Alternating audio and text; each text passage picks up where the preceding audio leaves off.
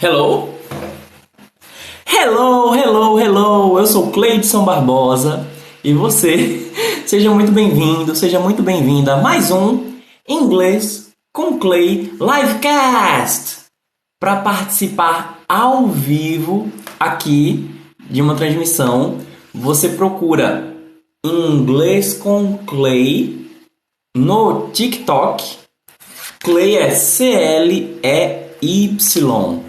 E aí você segue e toca no sininho para receber a notificação quando eu estiver ao vivo. É também como Inglês com Clay que você vai me encontrar em todas as mídias sociais. Para acompanhar a gravação aqui das lives, que é o que a gente chama do livecast com Clay, que você vai me encontrar em todas as mídias sociais. Para acompanhar a gravação aqui das lives, que é o que a gente chama do livecast com Clay, que você vai me encontrar em todas as mídias sociais. Para acompanhar a gravação aqui das lives, que é o que a gente chama do livecast, você pode ver no YouTube ou no nas, platas, nas plataformas de distribuição de podcast. É só procurar Inglês com Clay Livecast tem o canal oficial e tem o canal só com as gravações das lives daqui. E essa live é um oferecimento. Ih, rapaz, deu, deu bug aqui. Essa live é um oferecimento do curso Inglês do Zero com Cleidson Barbosa, onde você vai poder aprender inglês a partir do mais absoluto zero ou reciclar o seu inglês de um jeito simples e divertido. Para conhecer o inglês do zero, é só você clicar no link do perfil ou na descrição de onde quer que você esteja acompanhando essa gravação. Alright? Hello, Floquinho! Hello, good afternoon, Orland. É, o, o Floquinho, gostei da, da imagem do Floquinho, um cachorrinho verde que nem o floquinho do Cebolinha.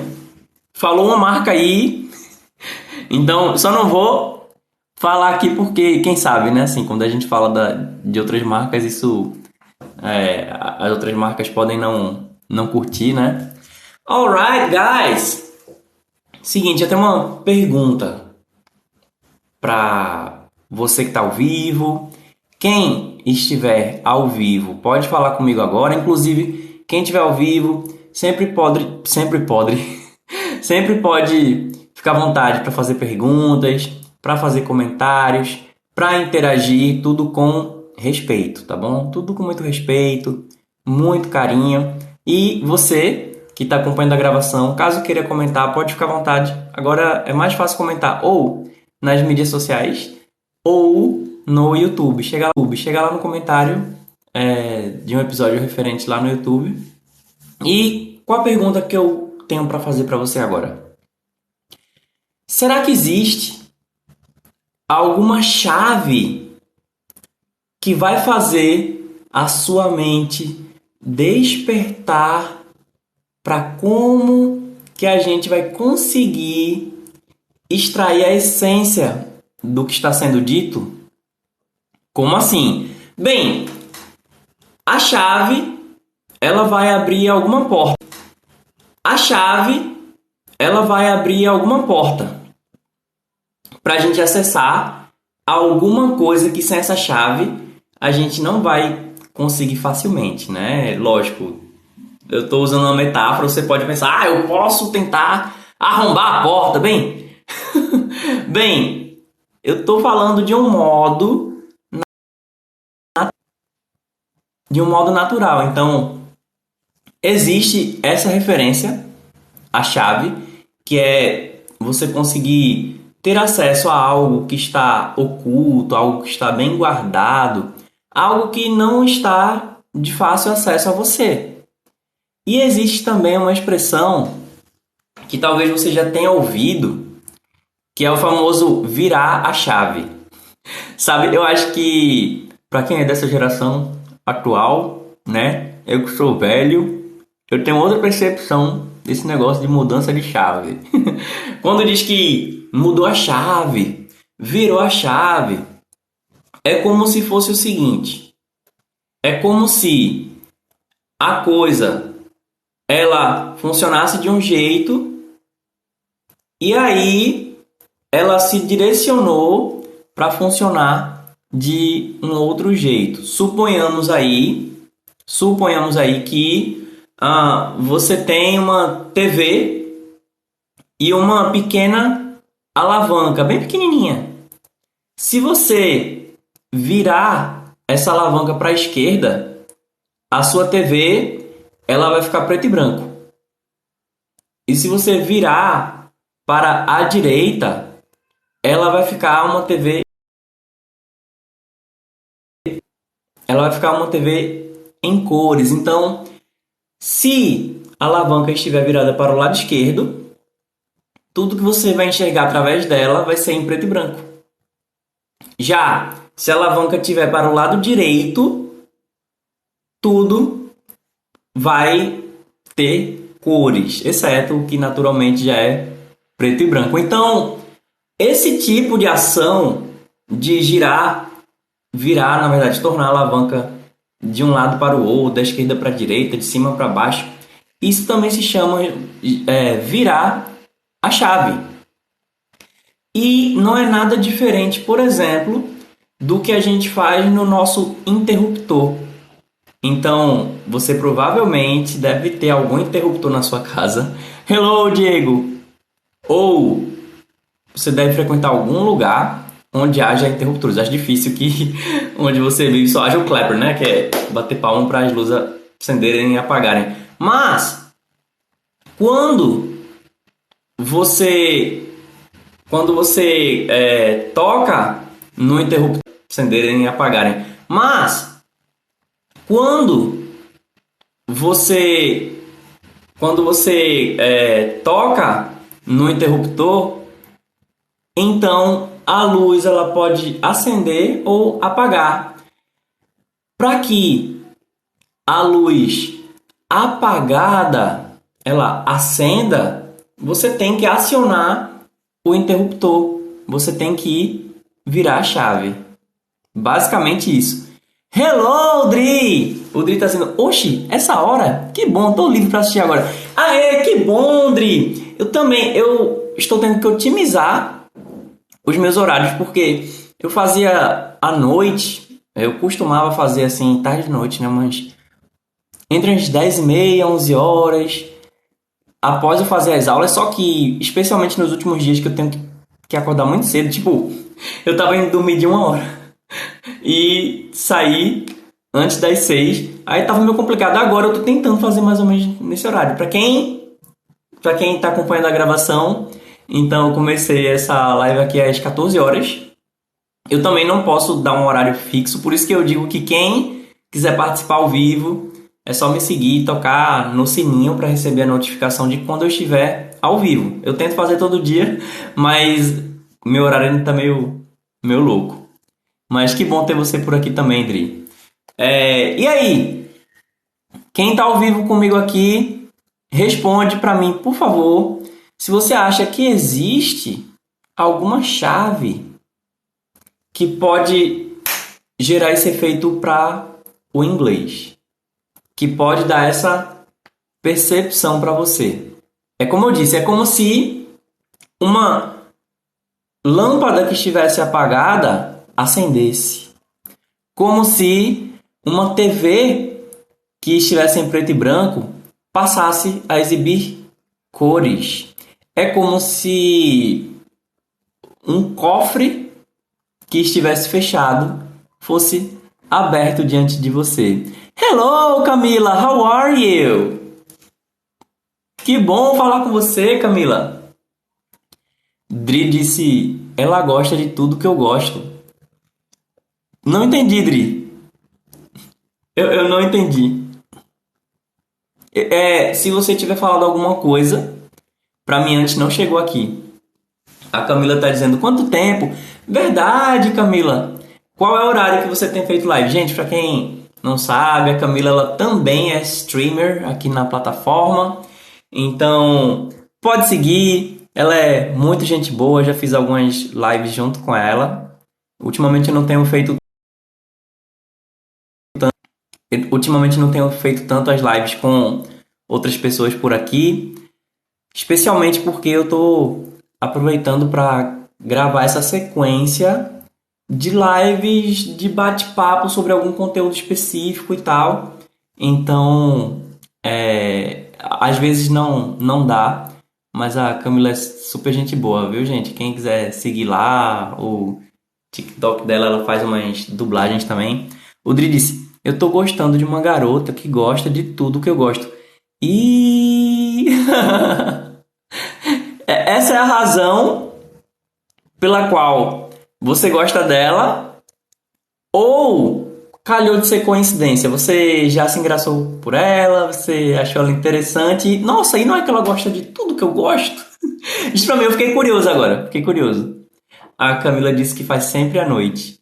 Então, gente, quem quiser acompanhar a Camila, pode acompanhar. É, para quem está acompanhando a gravação, é Camii, com dois Is, ponto Miranda. Alright? Aproveita, caso apareça alguém lá, porque a minha audiência também está bem pequenininha ainda. É, ainda mais porque eu faço esse dois espaços aí sem fazer as transmissões, né? Aproveita e, e dá um, um alô lá por mim, ó. Vim aqui pelo Clay. Alright, guys. E aí?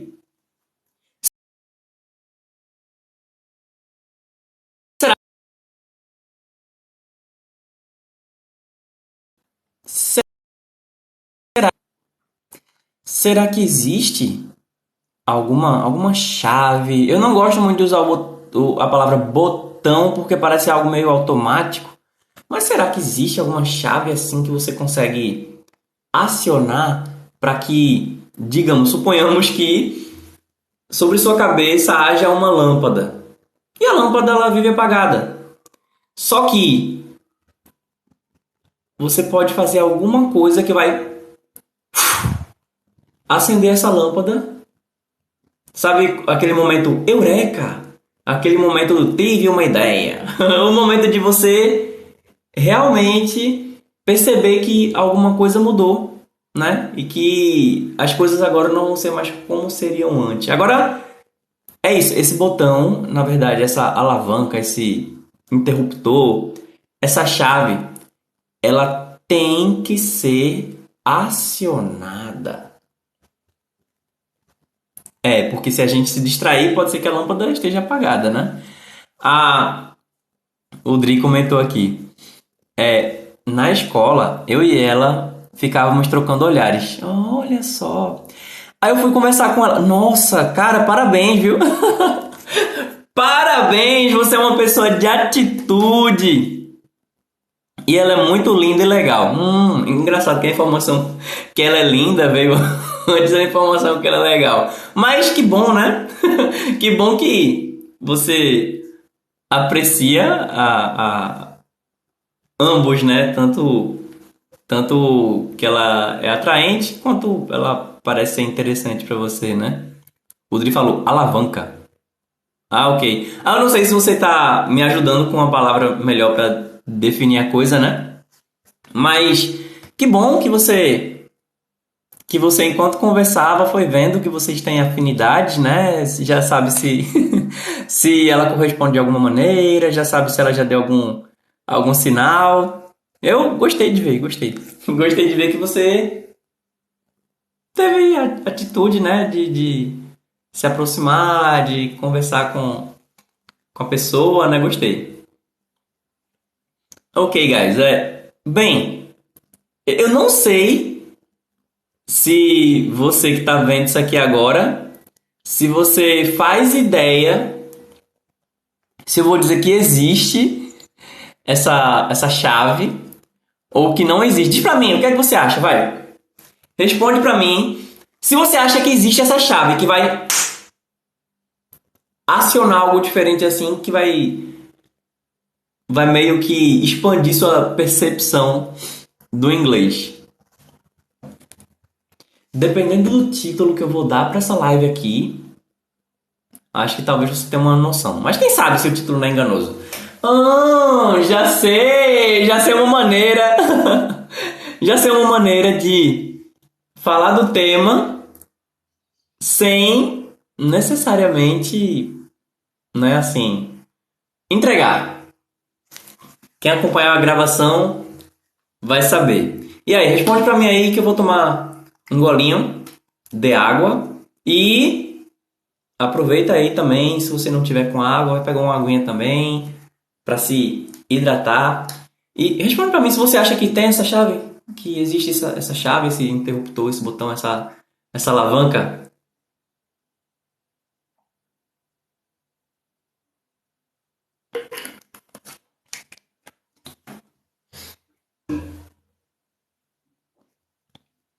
Ok, vamos lá.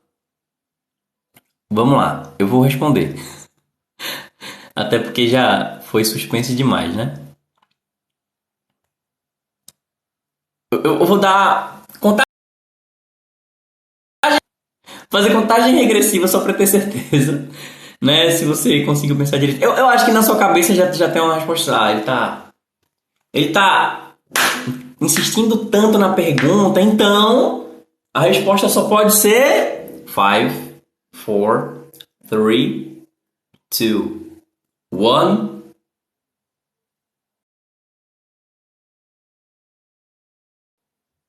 Sim. Sim, existe essa chave. Ah! What? Não, Cleiton, é. Agora você é um charlatão.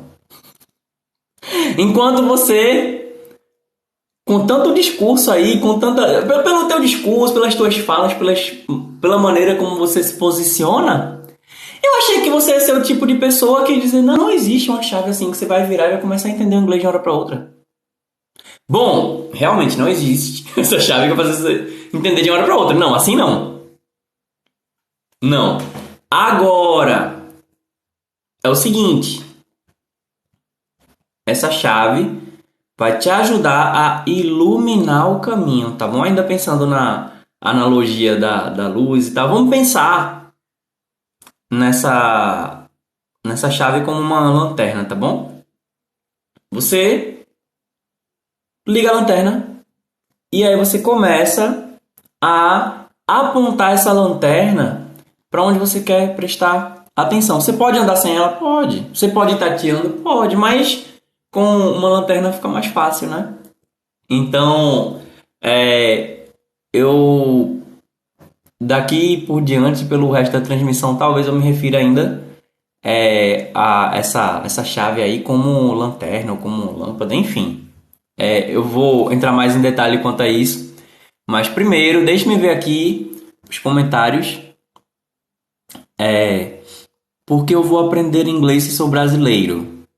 O JLP Maceió. Americano que tem que aprender a falar português e falo mais. Hello, eu pose. Bom, ele falou alguma coisa alguma coisa polêmica aqui, eu acho que ele tá querendo não sei se a intenção é, é se é chocar, se é causar, se é se é brincar. Mas é o seguinte, vou dar mais uma chance aí, né? Até agora, pelo menos, não chegou a desrespeitar ninguém, só provocar uma torcida adversária. O Eu Pose falou, ah, eu não lembro se o Way Pose falou alguma coisa disso. Barba linda, thank you, obrigado. Pra quem não tá, não tá vendo, eu tenho só uma, uma barbichinha assim embaixo da, dos lábios e uma costeleta. E é o que, Cleiton? É porque é estilo? Você tá tentando emular alguma coisa assim? Você tá querendo lançar tendência? Cara, eu, eu, eu, eu não consigo, por alguma razão psicológica, eu sinto muita falta se eu não, se eu não tiver essa barbichinha aqui abaixo do lábio. E as costeletas já, já tirei, é, assim como o cabelo curto eu, eu fico sentindo como se estivesse faltando algum membro, alguma coisa assim. Sinto muita falta, mas Segundo a fisiognomia, que explica alguns traços aí das pessoas e tal, a, a barba para o homem, assim como a maquiagem para a mulher, ou, enfim, se você é uma mulher e tem barba, ou se você é homem e usa maquiagem, enfim, são acessórios, são adornos para algumas características suas. Então, por que, que você gosta de ter, por exemplo, por que, que eu gosto de ter uma barbinha assim embaixo da, do lábio. Então, isso tem uma explicação. Se eu não me engano, não sou especialista em fisiognomia, mas isso, é, se eu não me engano, significa que eu sou uma pessoa que gosta de se comunicar. então, talvez seja isso. Eu não lembro o que significa o que significam as costeletas. Não sei, não eu nem vou me arriscar. É, essa barbicha assim, é, abaixo do lábio, é acima do queixo e abaixo do lábio. é, se eu não me engano, significa isso, que é, sou uma pessoa comunicativa. Se alguém souber de fisiognomia e achar que eu tô falando alguma besteira, por favor, pode se expressar com educação, tá bom? É, o J. Eu não sei se é um L minúsculo ou um I maiúsculo. P. Macerou. Sabia que o sabia. Tá perguntando. Sabia que o sábio sabia subiar? Não, sabia que o sabiá. Olha, eu sabia que o sábio sabia que o sabiá sabia subiar. Assim como o tempo perguntou ao tempo quanto tempo o tempo tem, o tempo respondeu para o tempo que o tempo tem tanto tempo quanto tempo o tempo tem. e que o doce perguntou ao doce. e que o doce perguntou ao doce qual doce mais doce.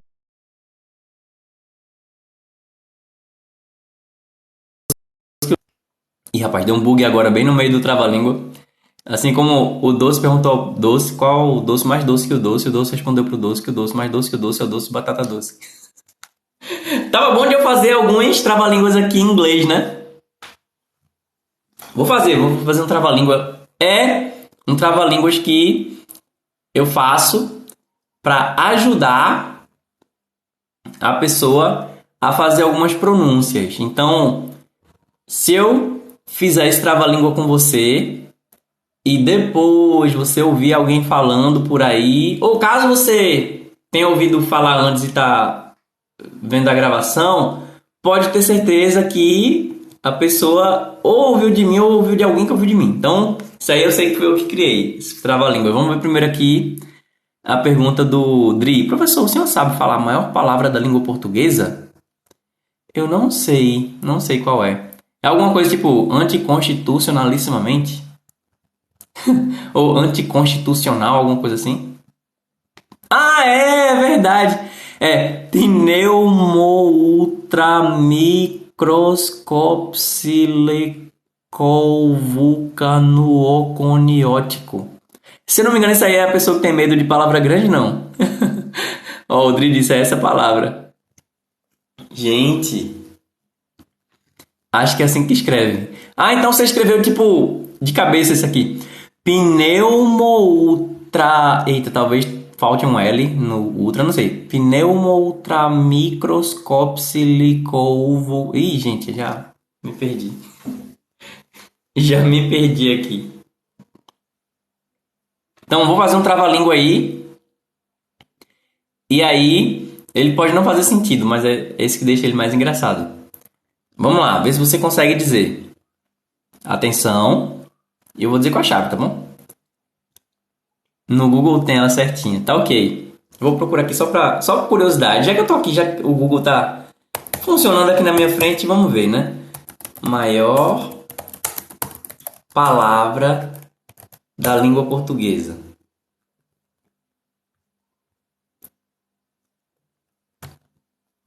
Vamos ver. Ih, rapaz, parece que não tem nenhum que vai direto para a resposta, né? Cadê? Maior palavra da espanhol, sueco. Ih, rapaz, cadê? Ó, qual é? Você sabe qual é uma palavra da... Eu estou aqui no site da BBC, BBC News. Qual é a maior palavra da língua inglesa, da língua portuguesa registrada no dicionário? Então respire fundo, segura o fôlego e tente dizer sem errar. Ah, tá aqui. Ó, pneumo ultra é, é com L. Pneumo ultra microscópico silicovulcano coniótico. Nossa! Vamos lá, de novo. Pneumo ultra microscópico silicovulcanoconiótico. Nossa! A equipe da BBC Brasil em Londres foi submetida à prova de fogo. Foram necessários alguns minutos acompanhados de algumas engasgadas para que a palavra fosse finalmente pronunciada. 40, com 46 letras, a palavra foi registrada em 2001 no dicionário Howes, se é que se pronuncia assim também, e descreve o indivíduo que possui doença pulmonar, é, pelo pulmona, causada pela inspiração de cinzas vulcânicas. Nossa! Bem, é isso. Apesar do tamanho pneu, apesar do tamanho pneumo ultra microscópico silicovulcanio. Ei, rapaz, eu, eu pensei que eu tava próximo. Está longe de ser uma das maiores palavras do mundo. Ok. É, Elton, hello Elton. How are you? Agora, agora eu vou ter que eu vou ter que ler o resto do artigo. Gente, ó, é no site da BBC que eu tô vendo essa curiosidade. E se você está vendo a gravação em algum lugar, por favor, me lembre de colocar isso aqui na, na descrição ou nos comentários do vídeo do YouTube, tá bom? É, como é? Aí, a isso se deve o fato de que o português é uma língua flexiva, também chamada de flexional ou fusional, diferente do húngaro, por exemplo, que é a língua que é uma língua aglutinante, ou seja, que tende à aglutinação. Nós, nós aglutinamos também, mas não tanto como em outras línguas. Nossos limites, especialmente da língua do dia a dia, são bem curtos, resume o professor Pasquale Cipro Neto, à BBC Brasil. Algumas palavras, contudo, não estão dicionarizadas, sendo restritas à literatura médica. É o caso do nome químico da maior proteína do mundo, conhecida como titina. A palavra possui, uau, 189.819 letras. São necessárias cerca de 3 horas e meia para pronunciá-la. No Reino Unido, nossa gente, tá vendo? O Dri disse: Professor, vou cortar o cabelo. Não corte o meu. Brincadeira. Vai lá, Adri. Obrigado por ter passado por aqui. Boa sorte aí com a Crush. Espero que dê tudo certo, mas sem expectativa, né? Vamos, vamos nessa. Você é jovem, aproveite para conhecer as pessoas, tenta não ter expectativa, porque se houver uma boa amizade que você pode levar para o resto da vida, pode ter certeza que você conseguiu uma coisa rara hoje em dia, viu? Quando você.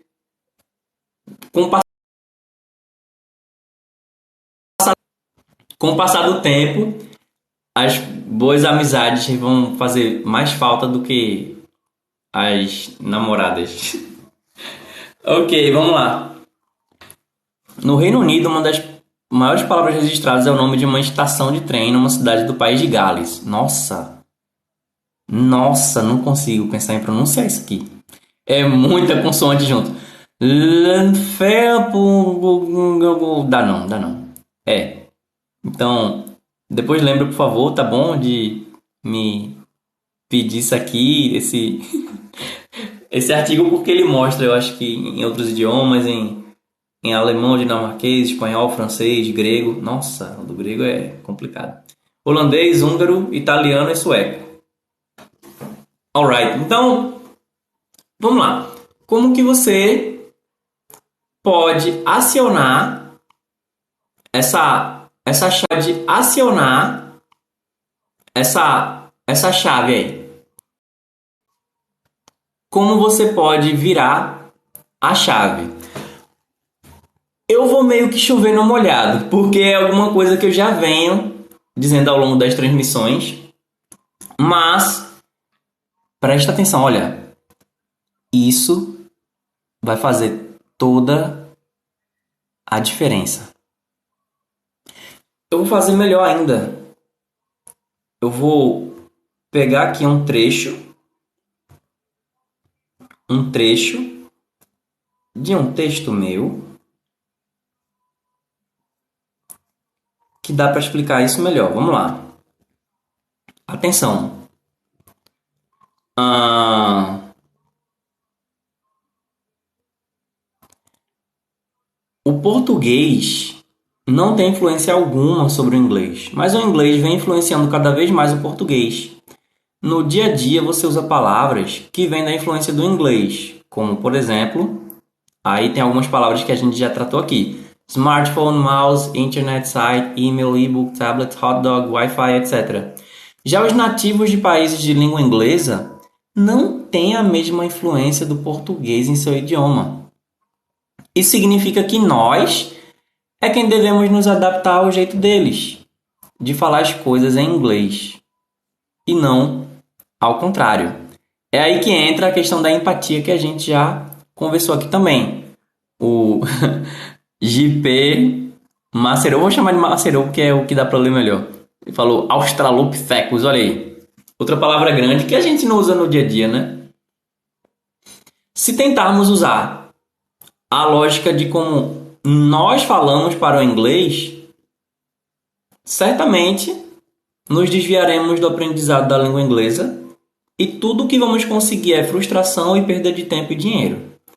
Agora, veja bem, o segredo é entender como eles falam sem comparar com o português. E assim, falar como eles falam, seguindo a lógica de pensamento deles mais uma vez até nenhuma novidade. Para quem já viu alguma alguma live minha ou alguma gravação antiga não tem novidade. Só que vamos lá.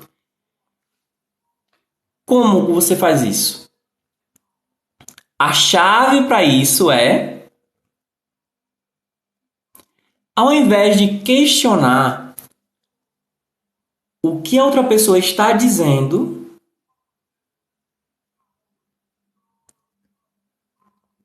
comece a se perguntar o que ela quer dizer.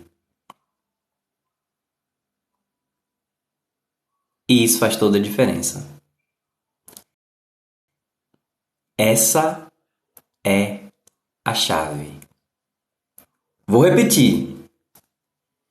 Ao invés de questionar o que a outra pessoa está dizendo, comece a se perguntar o que ela quer dizer. A questão não é o que a pessoa está dizendo, e sim o que ela quer dizer. Isso faz muita diferença, inclusive na língua portuguesa, viu? O Macerou falou: Como é que se fala bife com as chuvas africanas no molho tártaro em inglês? Boa pergunta, não sei. não sei. Vamos lá. Vamos, vamos, vou entrar no jogo. Beef é steak. Anchovas eu não lembro. Africanas African. Molho tártaro, não sei se é tartar sauce, mas não, não, eu posso até ver no Google no Google Tradutor. Mas eu quero deixar isso aí como lição de casa, se alguém quiser pesquisar como é que se fala bife com anchovas africanas no molho tártaro inglês. E quando você é professor de inglês, acontece muita coisa que a pessoa chega aí diz: Cleison, como é que fala rebimboca da parafuseta em inglês? Aí o cara não sei, ah, rapaz, tu é fraco, tá vendo? Depois fica se vendendo aí como professor de inglês, né? Gente, meu, meu vocabulário é, é limitado mesmo na língua portuguesa, né? Então, bem, é, vai ter muita coisa que eu não vou saber. Inclusive, recentemente eu tenho falado com uma pessoa, uma pessoa de acho que 20 e poucos anos, tem uns 22 anos, assim, sem, sem muita experiência de trabalho ainda, tal, etc. É, e eu já ensino inglês há mais de 10 anos E o inglês. O inglês dessa menina é milhões de vezes melhor que o meu. Então, e, ela é brasileira, uma está começando a. Vai, vai, vai fazer faculdade ainda tal, então pode ser que você veja um adolescente, ou talvez uma criança que, que saiba muito mais coisas em inglês do que eu. E aí deu para pegar a ideia dessa chave aí. Cleiton, como assim eu não focar no que a pessoa está dizendo, e sim no que ela quer dizer? Como assim? Bem, é, eu acredito que eu já dei anteriormente o exemplo de se alguém em inglês falar para você thank you, thank you, thank you quer dizer obrigado. Então, beleza, thank you, não vou confundir. Mas a resposta mais comum para thank you é you are welcome. You are, você é ou você está. E welcome é bem-vindo. Então, então a primeira coisa que a gente vai pensar é você é bem-vindo. Em português seria de nada. Não tem de quê. Inclusive, a palavra obrigado ela pode ser em inglês obligated ou obligated. Só que isso não significa que você está agradecendo alguém. Isso significa que você está sendo forçado a algo.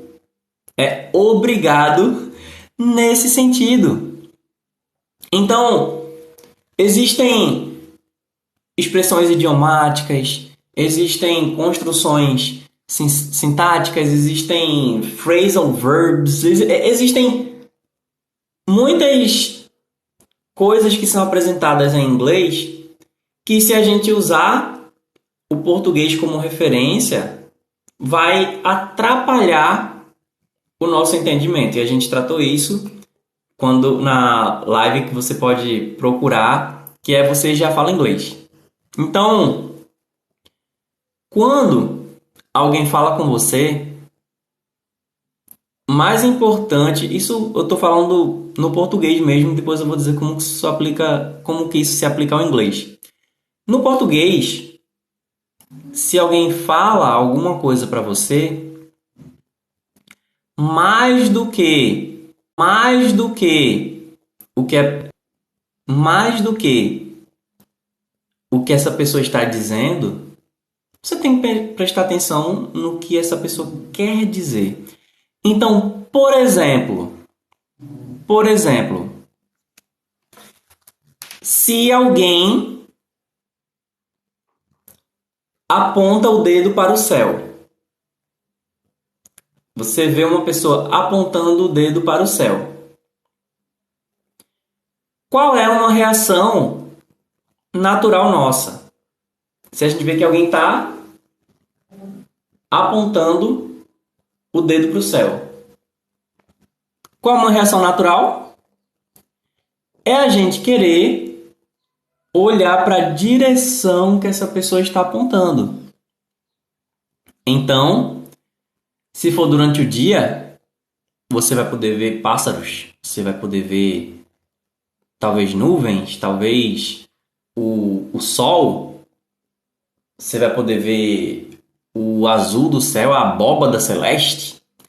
À noite, você pode ver a lua, pode ver estrelas, pode ver, pode ver outros pássaros.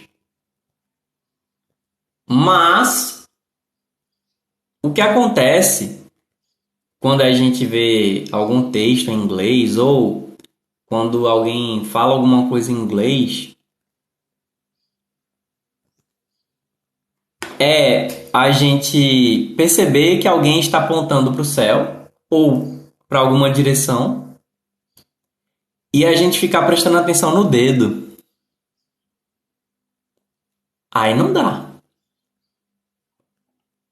Aí não dá. É como, você já deve ter visto alguma cena de uma pessoa de frente para outra e a pessoa começa a apontar para trás da pessoa. Olha, ei, ei. Aí essa pessoa que está diante dessa que está apontando deve ter falado alguma coisa que não levou a sério o que essa pessoa é, estava querendo apontar, que estava nas costas dessa pessoa que estava vendo o outro apontar. E aí a pessoa acabou se dando mal.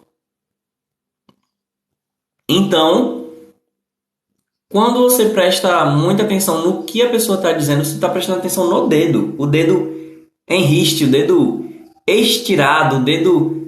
Ele está apontando para algum lugar, mas se você prestar atenção no dedo, você não vai conseguir saber ao que, que essa pessoa está se referindo.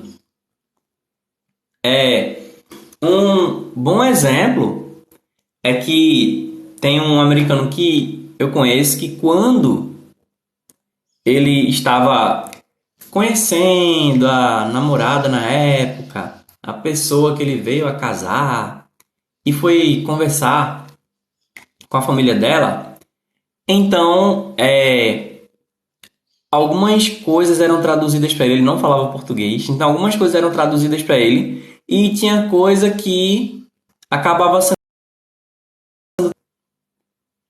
e tinha algumas coisas que acabavam sendo traduzidas ao pé da letra. Então, é, parece que havia algum problema aí, não sei se era com. Assim, era uma questão de documentos e tal. E aí, é, o pai da moça disse: Olha, primeiro você tem que descascar esse abacaxi.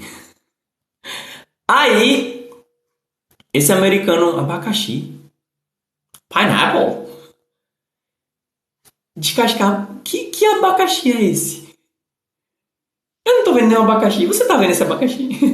então, o que foi que aconteceu? Ele viu o que estava sendo dito. Eu tô fazendo, falando dessa situação, que é como se fosse uma inversão, né? alguém que originalmente fala inglês ouviu alguém falando alguma coisa em português e foi traduzido literalmente. Então, o que é que a pessoa pensa? Não faz sentido isso. A gente não está falando de fruta. Então, é isso. Observa. Pensa direitinho. Quando você estiver lendo, quando você tentar ouvir alguém, em qualquer situação que algo seja apresentado a você, ao invés de pensar no que está sendo dito, pensa no que a pessoa que falou quer dizer. E lógico, a partir daí a gente vai começando a contextualizar o que está sendo falado. Então, a pessoa que fez a tradução para esse americano simplesmente pegou a palavra ah, you have to peel this pineapple. E aí, o americano não entendeu nada. Por quê? Em primeiro lugar, ele não pensou no contexto. Pelo contexto, pelo contexto, vamos lá.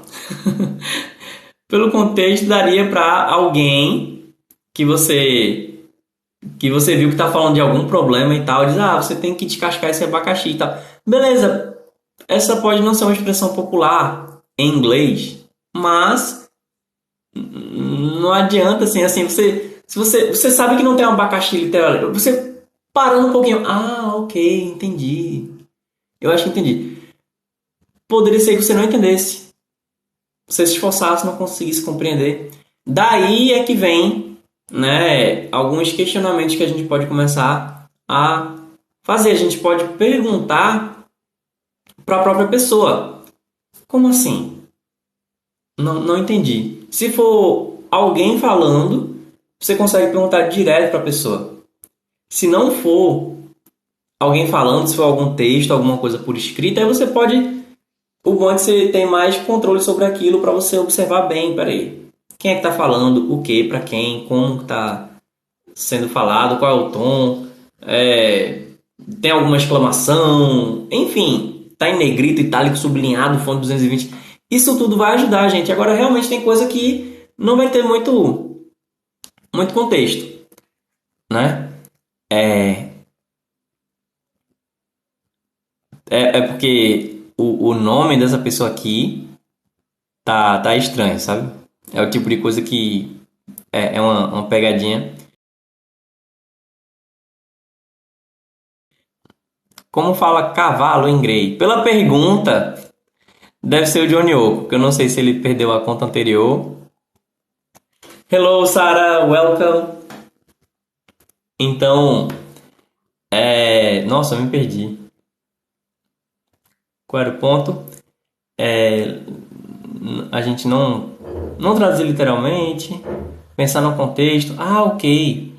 Inclusive, a gente viu a maior palavra da língua portuguesa agora há pouco, mas existe, pelo menos até a última vez que acompanhei, o menor poema em língua inglesa. E deixe-me ver. Deixe-me ver se eu consigo encontrar ou se alguém superou, né? Deixe-me ver. The shortest poem in English.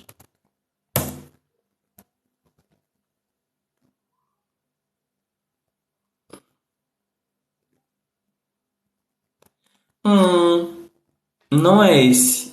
Achei agora um aqui que diz é Lines of Lines on the Antiquity of Microbes, que é conhecido como o menor poema. Um, ok, encontrei. Encontrei uma imagem, curioso que eu não encontrei texto, mas encontrei imagem. Nossa, o pior. É, realmente faz sentido. Eu esqueci que tinha que ser uma imagem mesmo. Nossa, nossa, no... eu, eu tô vendo aqui e agora que eu vi, que eu me lembrei, eu tô meio que me emocionando, mas talvez ele não faça o menor sentido para você. É o seguinte, é incrível, é incrível, é incrível, é incrível, é incrível. É, é deixa eu ver, inclusive, se eu consigo achar o, o, o tema dele para que você possa encontrá-lo. Hum, deixa me ver. Faz o seguinte, lembra para mim, por favor, é, caso você esteja vendo a gravação, de colocar um link com esse menor poema do mundo.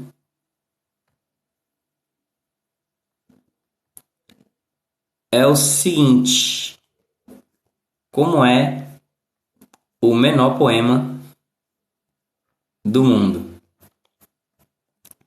Em primeiro lugar, ok, ok, ok, ok. Eu, eu ia dar o contexto antes, mas eu vou só falar e a sua percepção vai ser uma. Mas depois que eu contextualizar, aí você vai ver que a, a percepção é outra. Vamos lá. Caso alguém tenha procurado, não sei se já encontrou, o menor poema do mundo.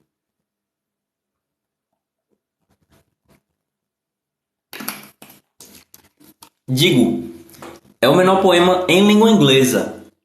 Mas eu não me lembro se é o menor poema do mundo, que é o seguinte, é Prepara. É uma letra I com uma impressão digital em cima. É isso. É uma letra I minúscula, sendo que ao invés do pingo do I tem uma impressão digital. Só pensa sobre isso. Só pensa. Mas, Cleiton, sobre o que, é que você quer que eu pense? Isso, além de não fazer sentido, você falou aí que se emocionou vendo isso e tal. Como é que alguém vai se emocionar com a letra I minúscula? Ainda mais com a impressão digital em cima. Tipo, o que é que, é, o que, é que tem de poético nisso? Das duas, uma. Ou você realmente é, é sensível demais e acabou atribuindo um significado para essa coisa aí que você distorcidamente acabou visualizando. Ou você está fingindo que entendeu e aí por isso que diz que está emocionado. Não, vê bem. A letra I minúscula com fingerprint, uma impressão digital sobre ela no lugar do, do I minúsculo, do, do pinguinho. Ok, vamos pensar da seguinte maneira. Fazer algumas perguntas para você. Primeiro, para você isso fez algum sentido?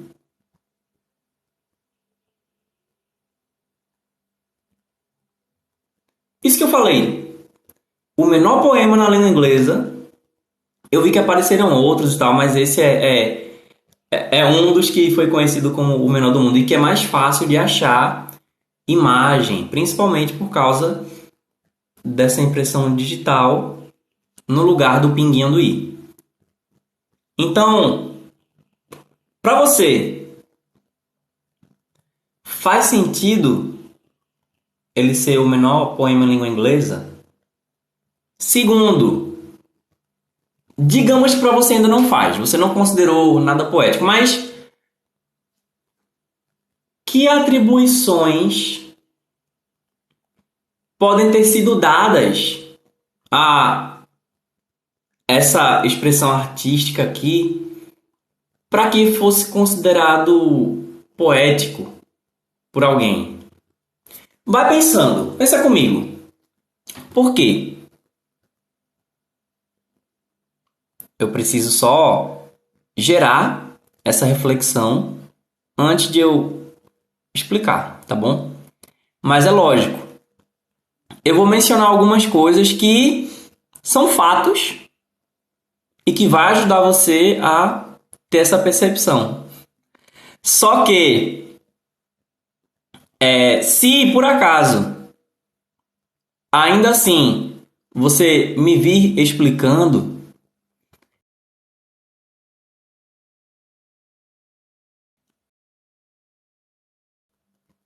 se você me vir explicando, isso vai tirar um pouco da tua experiência de presenciar isso. Porque, como eu disse, né, eu, tava lembra, eu lembrava de um outro jeito. Aí eu procurei, eu, caramba. Caramba, foi que quando eu, foi quando me pegou de novo. eu não estava preparado. E é lógico, pode ser que isso, isso fale com você de uma maneira diferente. Né? Pode ser que você, depois, outro dia, você olhe e você consiga ver algo além do que é, eu vou comentar agora, tá bom?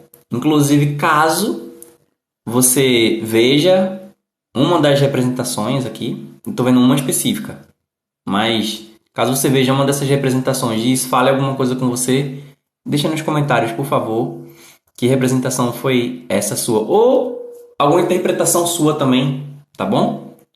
Vamos lá, primeiro.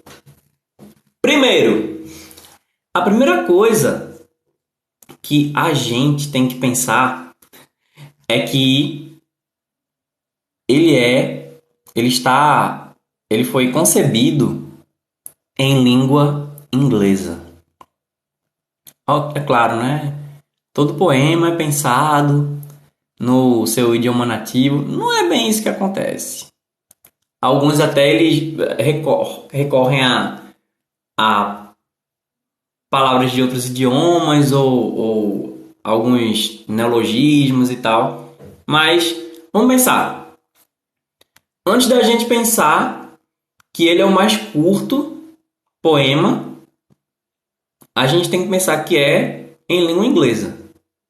Isso também vai ajudar a gente a filtrar. Por quê? Vamos lá. O que é que significa a letra I em inglês? A letra I. Responde aí que eu.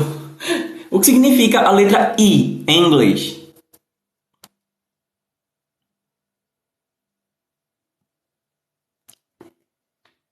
A letra I em inglês é I. E I significa e, I significa eu.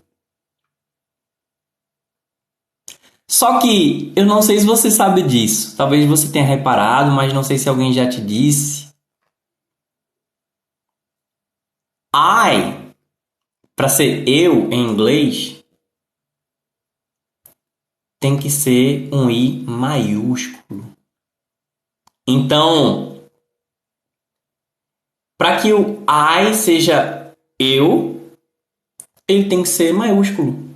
Então, quando alguém disser I love you, uh, that's the way I want, etc, etc. Uh, Sou do I. Então, o I, para ser eu em inglês, ele sempre vai ser maiúsculo. Outra coisa, o I, ele é eu como o sujeito que vai conjugar o verbo, que vai ser meio que o protagonista da ação. É o que vai executar a ação. Então é meio que o sujeito ativo. O I, ele é sujeito como se fosse assim, como se fosse o que vai executar a ação mesmo. Se for em qualquer outra circunstância, o eu em inglês vai ser me.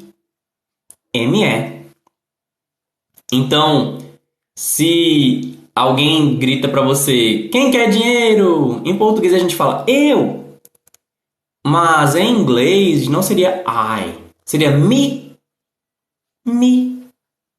Caso você já tenha visto Harry Potter, que é, se algum professor faz alguma pergunta e quer que algum aluno responda. Aí eu não, não tenho certeza se foi a Hermione, né? Hermione. Mas que ela. Mi, mi, mi. Tipo, estendendo o braço. Mi, mi. Querendo ser escolhida. Então, quando o eu não é o sujeito ativo que está conjugando, vai ser me. Me. O eu sozinho sempre vai ser me. O I, ele vai vir sempre acompanhado. Acompanhado do verbo, acompanhado da ação que vai ser executada. O I, sozinho, o I sozinho, ele está incompleto. Então, agora pensa nisso em inglês um eu minúsculo, sozinho, incompleto. E para terminar de acabar com os fatos, tá bom? Nem vou falar a, a um nível maior de, de, de subtexto, de, de interpretação. Não, não, não, não. Fato, fato, fato. A pessoa que está lendo esse inglês, ela está vendo eu. Minúsculo, sozinho, incompleto, e para terminar de acabar com uma impressão digital ali em cima. Eu. Eu. Mas não é qualquer eu ou algum eu, não. Eu. E carimbado ali com a minha impressão digital.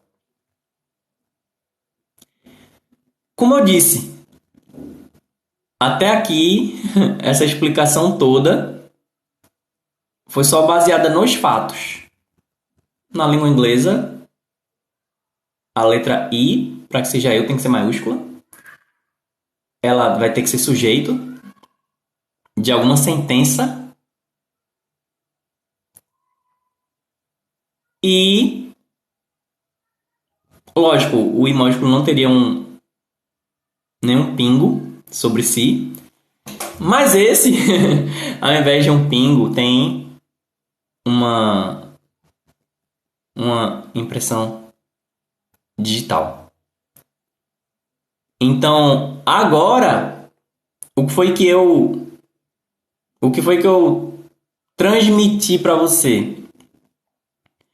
Eu transmiti só o que está sendo transmitido. Mas eu não falei e nem vou fazer isso. Cabe a você pensar sobre que o dono dessa impressão digital quis transmitir. Para isso, você vai ter que virar a chave. Então,